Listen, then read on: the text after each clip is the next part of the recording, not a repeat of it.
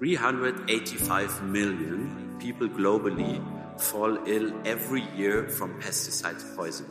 385 million. Most of these victims live in the global south. By 2030, half of chemical pesticides should be replaced with alternatives, with practices like crop rotation and with technologies like precision farming. This vision is not only European, it is global. Pesticides are largely known for their negative effects on people and the environment. These substances are meant to kill pests, but their toxicity also destroys biodiversity and causes poisoning worldwide. Pesticides can be found everywhere in the air we breathe, the food we eat, and the water we drink. That is why many highly dangerous pesticides are banned in the European Union. Yet, they are still produced and exported to third countries, and some member states have found loopholes to allow the use of hazardous substances in agriculture. In fact, the European Union is one of the world's biggest markets for pesticides, with almost a quarter of all pesticides sold in the EU.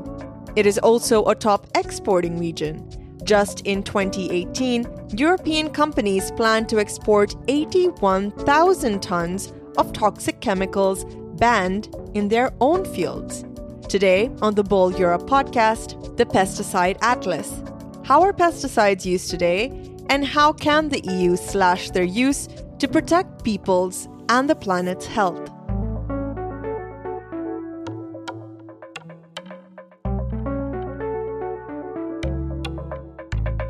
Hi, my name is Gail Rego, and I'm your host for this episode of the Böll Europe podcast. To uncover this complex topic, our guests today are Sarah Wiener and Silke Bollmohr. Sarah Wiener is a member of the European Parliament for the Greens, or EFA Group. She is also a beekeeper, chef, entrepreneur, and organic farmer. Her whole life revolves around the quality of food and how it is produced. In the Parliament, Sarah takes part in the committees on agriculture and environment, fighting for sustainable farming, animal welfare, and good, healthy food for everyone. As rapporteur for the new regulation on the sustainable use of pesticides, she's currently leading the negotiations in the Parliament. Silke Bollmohr is a senior policy advisor, global food policy and agriculture at INKOTA Network. She also works as a freelancing independent ecotoxologist with EcoTrack Consulting. As a permaculture practitioner, she is also trained in sustainable agricultural techniques. She is the co editor of the Pesticide Atlas. She worked extensively in Kenya, Nigeria, and South Africa. Thank you, Sarah and Silke, for being with us today. Yes, thank you, Gail. Thank you so much. Silke, we mentioned that the European Union has banned dozens of highly hazardous chemicals that are used in industrial agriculture in the last few years. But although they have been proven fatal for the environment and health, the EU remains the world's biggest pesticide market. Could you tell us a little bit about the main consequences of this? Yeah, so let's first talk about the possible impacts on us as human beings farmers applying the pesticides are actually at higher risk, as well as communities living close by agricultural fields, especially close to big monocultural fields where aerial spraying is uh, still taking place. An example would be soya plantations in Brazil. And as a result of pesticide use, 385 million people fall ill every year from pesticide poisoning causing about 20,000 deaths. That's, that's quite a lot. And chronic diseases are not even counted in here. Alzheimer, infertility, cancer, diabetes, they're all associated to regular pesticide exposure. But consumers are also at risk. Pesticide residues can be found everywhere in the air we breathe, the food we eat, and the water we drink. And children are particularly at risk as their mental and physical development can be impacted when exposed to pesticides at critical development stage. So there is definitely a huge human health impact on us, but they also have massive impacts on the environment as they are designed to kill actually. And uh, they do not stay where they have been applied. They can evaporate into the air, they can get transported to other places, and they can move, for example, into water bodies nearby or into the groundwater. So, because of that, they're strongly linked to the decline of insects and birds and biodiversity as a whole. And they can also harm soil fertility, which influences then in turn the crop yields and the food security, which is so important right now. New studies also show that pesticides contribute substantially to microplastic pollution. And scientific evidence also indicates that pesticides contribute significantly to greenhouse gas emissions. So there's a long list of consequences and impacts, and I just mentioned a few here now. That's a very long list indeed. So let's focus now on the EU internal market. Sarah, due to its toxicity, authorities have banned the use of some pesticides in European crops. However, farmers still find ways to use them. Why and how is that possible? So, first of all, it's not just the farmers who does this. Industry accounts for almost half of emergency neonicotinoids registrations. So it's all about profit. Bayer and Syngenta alone make a turnover of almost 20 billion euros a year. And these are only two of the five largest agrochemical companies in the world who gain a lot of money with pesticides. Farmers, on the other hand, use pesticides because they are often poorly advised. Farmers are not trained how to do real integrated pest management in an effective and regular base. Pesticides are promoted as faster and more efficient way. So, for example, emergency authorizations for neonicotinoids in Austria. Austrian farmers use the banned neonicotinoids emergency authorization are used as a loophole to continue to allow highly dangerous pesticides. There are alternatives where to use not uh, neonicotinoids, even other less dangerous active substances, which could be used, but this would not be as efficient and take more time to use it. Therefore, it's easier to rely on emergency authorizations. So it's not just about knowledge, transparency, but also the law. It does not uh, support the right thing. So the EU has a hard time in reaching its own sustainable development goals when it comes to food and agriculture in the EU. But it also has a responsibility for pesticide use worldwide. Silke, could you unpack what the impact of the EU's pesticide policies are on the global south? European companies such as BASF, Bayer, and Syngenta, they're still allowed to export banned pesticides to other countries outside of the EU. Ironically, one could actually say the effects are unacceptable for European citizens, but acceptable for citizens outside the EU. And especially in the global south, this is a problem because the environmental and safety regulations are often weak. Farmers are often unaware of the dangers of chemical pest controls, and the personal protective equipment is often unavailable or too expensive or unsuitable for warm tropical regions. And farmers' plots are also very often smaller than two acres, so they're really, really tiny and they're very closely situated to each other, which makes it impossible to implement protective measures such as creating buffer zones to the next river system or buffer zones to the neighboring farm. And many crops, for example, in Kenya, where I lived and worked for quite some time, are dependent on insect pollination. However, almost half of the pesticides used in Kenya are already banned in Europe, and partly because of their effects on pollinators. Additionally, monitoring programs are not in place. So governments can't measure and act upon the pesticide contamination in the environment and in the food. And there are lots of residues in food. For example, in tomato samples we have taken in Kenya, they contained up to 12 different pesticides in one single sample, and more than half of them are banned already in Europe. So this is worrying because Kenyans include tomatoes in almost all of their dishes. And UN experts say the total health care costs and other economic losses due to the use of these pesticides in sub Saharan Africa exceeded the overall amount of official development assistance received by countries in the whole African region. So this is quite a lot. And civil society organizations from exporting, but also from the importing countries, highlighting the injustice of the double standard. So, what I'm hearing is that pesticides that are forbidden in Europe for ecological or health reasons are still produced in the EU and then exported to other countries. So, let's pause here for a second and look at the figures. Sarah, is the production and export of pesticides in the EU increasing? To answer this question, I have to admit that we have too few accurate figures when it comes to pesticide export. What we know is that in 2018 and 2019, a total of 140,000 tons of banned pesticides were exported from the EU. In Germany alone, it's around 10,000 tons per year. This fact does not come as a surprise because uh, two of the five largest pesticides companies are based in Germany. These pesticides are sent to different countries all over the world, for example, to Brazil.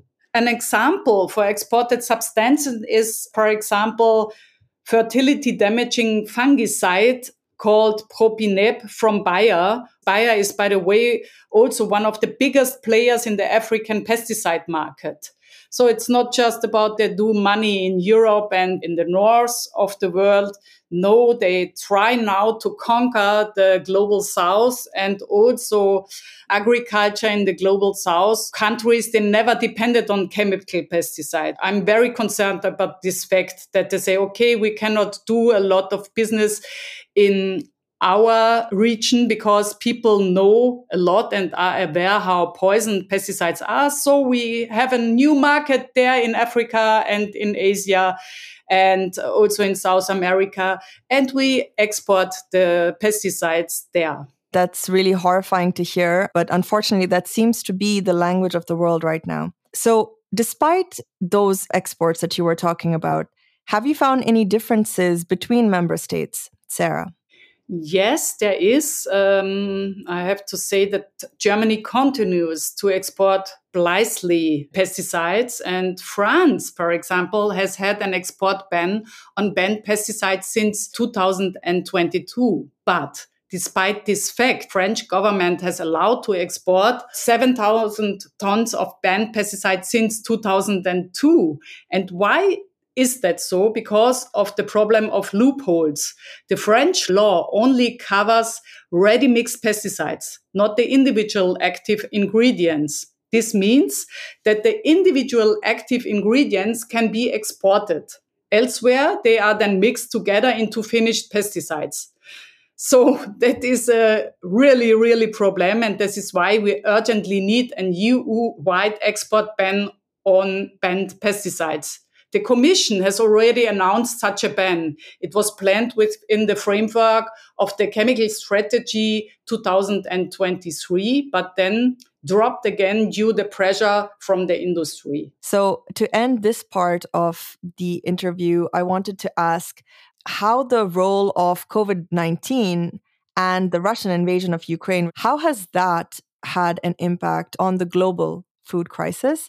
And what would you say are the lessons learned regarding the use of pesticides? Sarah? Yes, the Russian invasion of Ukraine has shown clearly us how dependent our food system is on inputs like pesticides and mineral fertilizer. We import expensive, high energy intensive artificial mineral fertilizer and also pesticides to keep our monoculture system alive clearly now we depend on few global mono market player who are also the monopolists for seeds, crops, and so on, and diminish our plate and the variety of our food. So this makes our food chain very vulnerable.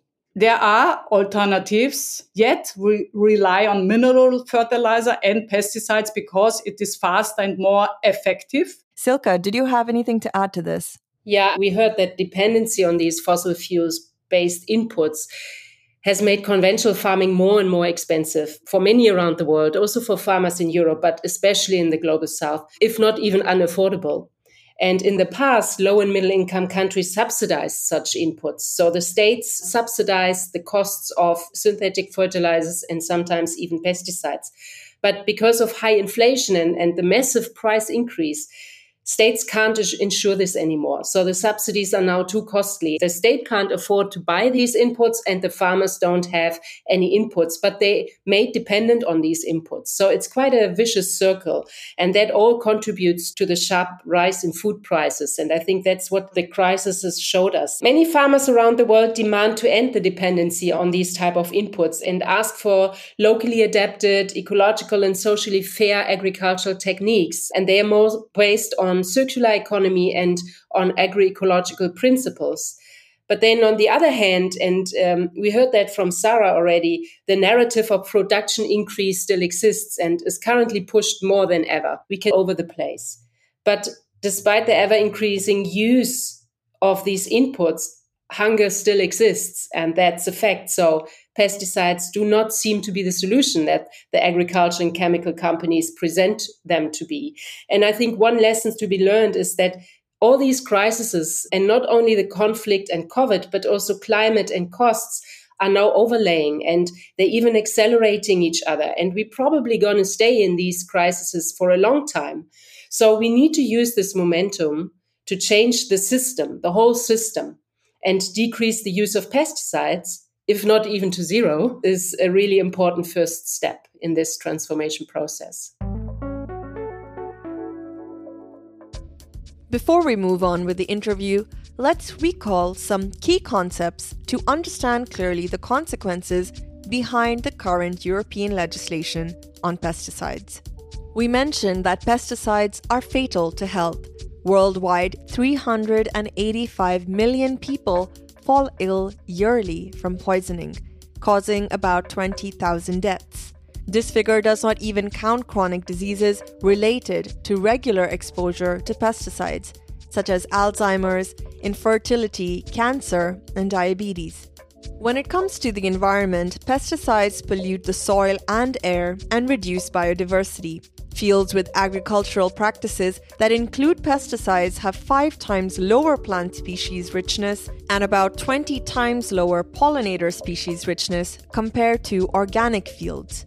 Although there is legislation banning its use in the European Union, the member states can allow pesticides through extraordinary mechanisms. Not to mention that European companies such as Bayer and BASF operate in the global south, exporting substances that are prohibited in the EU. This practice is known as double standards. According to the Pesticide Atlas, the global pesticide market has almost doubled in the last 20 years. By 2023, the total value of all pesticides used is expected to reach nearly 130.7 billion US dollars. As a question to both of you now, legislation such as the Farm to Fork strategy and the directive on the sustainable use of pesticides have been in place to reduce pesticide use and risk by 50% by 2030. So far, do you think that the EU has failed to achieve this goal? Silke? Yeah, well, unfortunately, the goal of a 50% decrease in pesticide use remains a long way, in my opinion. The European Commission has been so far unable to measure and reduce effects of pesticide use and risk simply because there are no available data. And the risk indicators are also unsuitable because they do not take into account how, where, and when the pesticide products are used. There are very few incentives for farmers to reduce their dependence on pesticides. Or if we look the other way around, penalties for not doing so.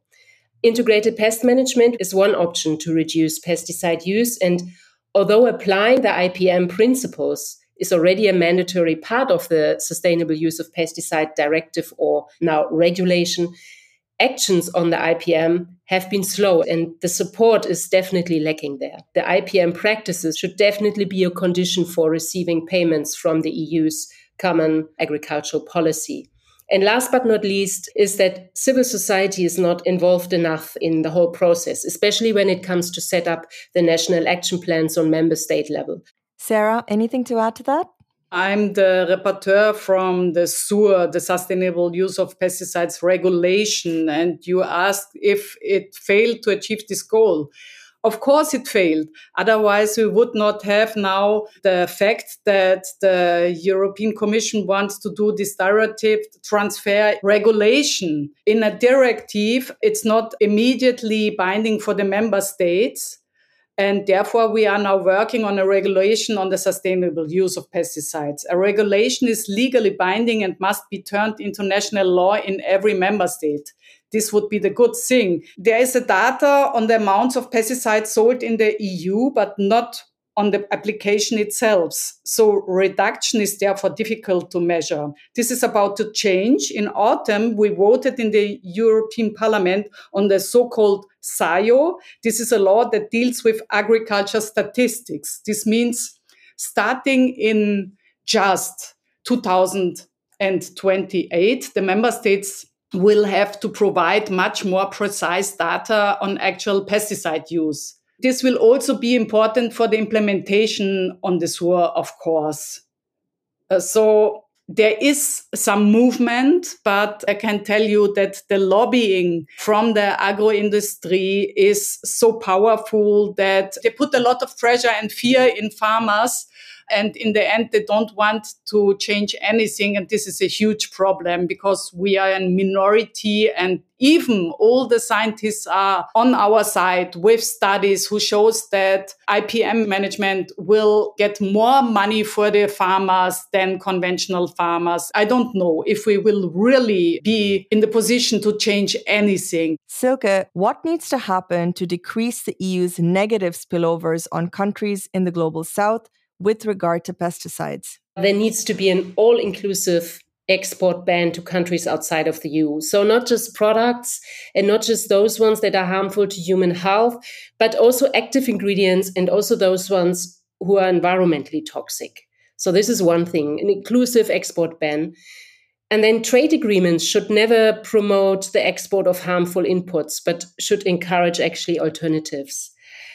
And the third one I would like to mention is in, and I think this is also a very important one, is in development aid. There needs to be a big focus on creating alternatives in pest control, including the integrated pest management techniques, including organic farming, agroecological principles.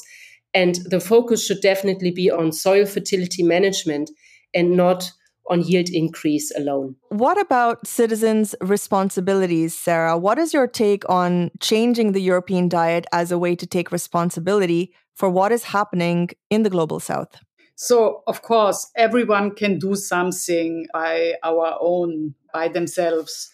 But the main point is that we need a legislative frame that support the right and punish the wrong, the wrong that destroy and makes really unfair problematics.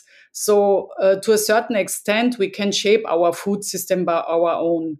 For example, choose organic products instead of conventional ones, uh, organic regional agriculture and no chemical pesticides, and so on. It is important that we consider the social aspect too healthy, fresh, and also organic food should actually be affordable for all EU citizens and not remain a luxury product. And in my opinion, it's not just about us, it's also about our neighbors in the south. We cannot stay with our feet on their shoulders and take all the debts for emissions, uh, for waste, uh, for poison pesticides because we want to eat too much meat, we want to waste too much food to put it in the bin, and then say no, it has to be go on and go on like this. It's difficult to influence pesticide practices in the global south as a consumer, but you can, for example, choose tropical fruits less often. And what we have to do, the first step, I think it's to teach them how they can do their own uh, regional agriculture and not import just wheat. I would like to bring to the table uh, practical alternatives on a farm level. So let's talk about best practices for agriculture. Could we make use of nature instead of synthetic chemical pesticides? Silke, what is your opinion? Definitely yes. And some examples are actually also shown in the pesticide atlas from the Heinrich Böll Foundation. So even though Non chemical controls like using biocides and plant extracts as alternatives to pesticides are very important in pest control management. And they also have a very long tradition. There should also be a focus on transforming the whole agricultural system, including improving biodiversity, improving soil fertility, and also water management. Because just uh, substituting one harmful tool with a less harmful one often does not work and can end up in production loss. So we should not forget the use of pesticides in agriculture is primarily forced by a lack of diversity. So increasing diversity on the one hand above the ground with mixed cropping, intercropping, mixing, uh, for example, with plants that repel pest organisms, but also plants that attract beneficial insects. That's a very good way to control pests efficiently and at the same time increasing diversity below the ground in the soil with compost. So a system with crops that are well supplied with nutrients and water and live in a diverse system with lots of different other crops and plants is much more resilient to shocks and doesn't even necessarily need any biopesticides anymore at all. And agroecology combines these farming practices. And most importantly, it also adds socioeconomic and human right points to the discussion. It emphasizes the importance of food sovereignty. Food sovereignty is really the right of people to healthy and culturally appropriate food that is produced ecologically sound and their right to define their own food and their own agricultural system. So this all entails in food sovereignty. And we need to take that into account when we talk about alternative systems and using less pesticides.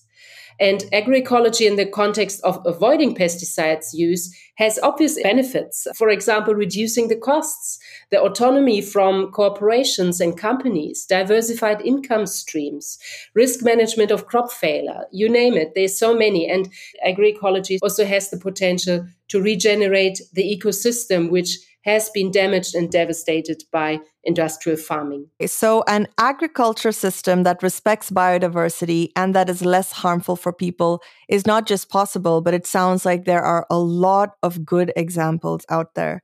So, Sarah, what is the legislative framework that we would need to spur such a transition?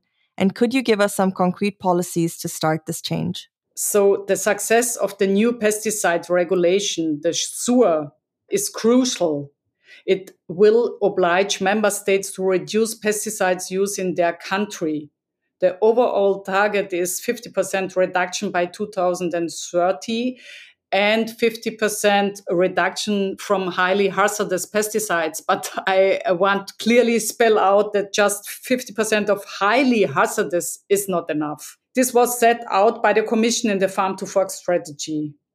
We also expect a strategy on soil health in the EU this year. More than 80% of soils in the EU are contaminated with pesticides and damaged. The soil strategy is therefore also a crucial piece of the puzzle. To sum up, we know that our agricultural system needs to change urgently. The expensive, highly toxic use of chemicals will lead to further degradation of soils and ecosystems, but also damage our health and the health of the farmers. We need a sustainable transition to preserve our resources for future generation and all solutions are on the table. So let's do it. Let's go and let's fight for the better. Yes, let's do it. Any final words from you, Silke? I think the strategies also need to include incentives for farmers using alternatives to actually give them reasons. Incentives of using integrated pest management, organic farming, or any of the alternative agricultural techniques, but then also look at the price of the pesticide itself. Um, for example, adding a, a levy on the very toxic pesticides. Denmark has done that successfully, for example, but then also looking at the external costs of the pesticide use. The external costs on health, on biodiversity, and on water quality, and include that in the price and in the cost benefit assessments of the use of pesticides. Thank you, Sarah and Silke, for that very insightful and very detailed look into the harmful impacts of pesticides and what we can do. And there's so much that we can do. So, on Sarah's final note of let's do it, there are options on the table. I'd like to end it and thank you very much for being with us on this episode. Yes, thank you, Gail. And thank you, Silke, for your work. Thank you so much. And that was it for the sixth episode of the Böll Europe podcast, the podcast of the European Union office of the Heinrich Böll Stiftung in Brussels. Before we say goodbye, just a few more details about the Pesticide Atlas, which sheds light on this episode.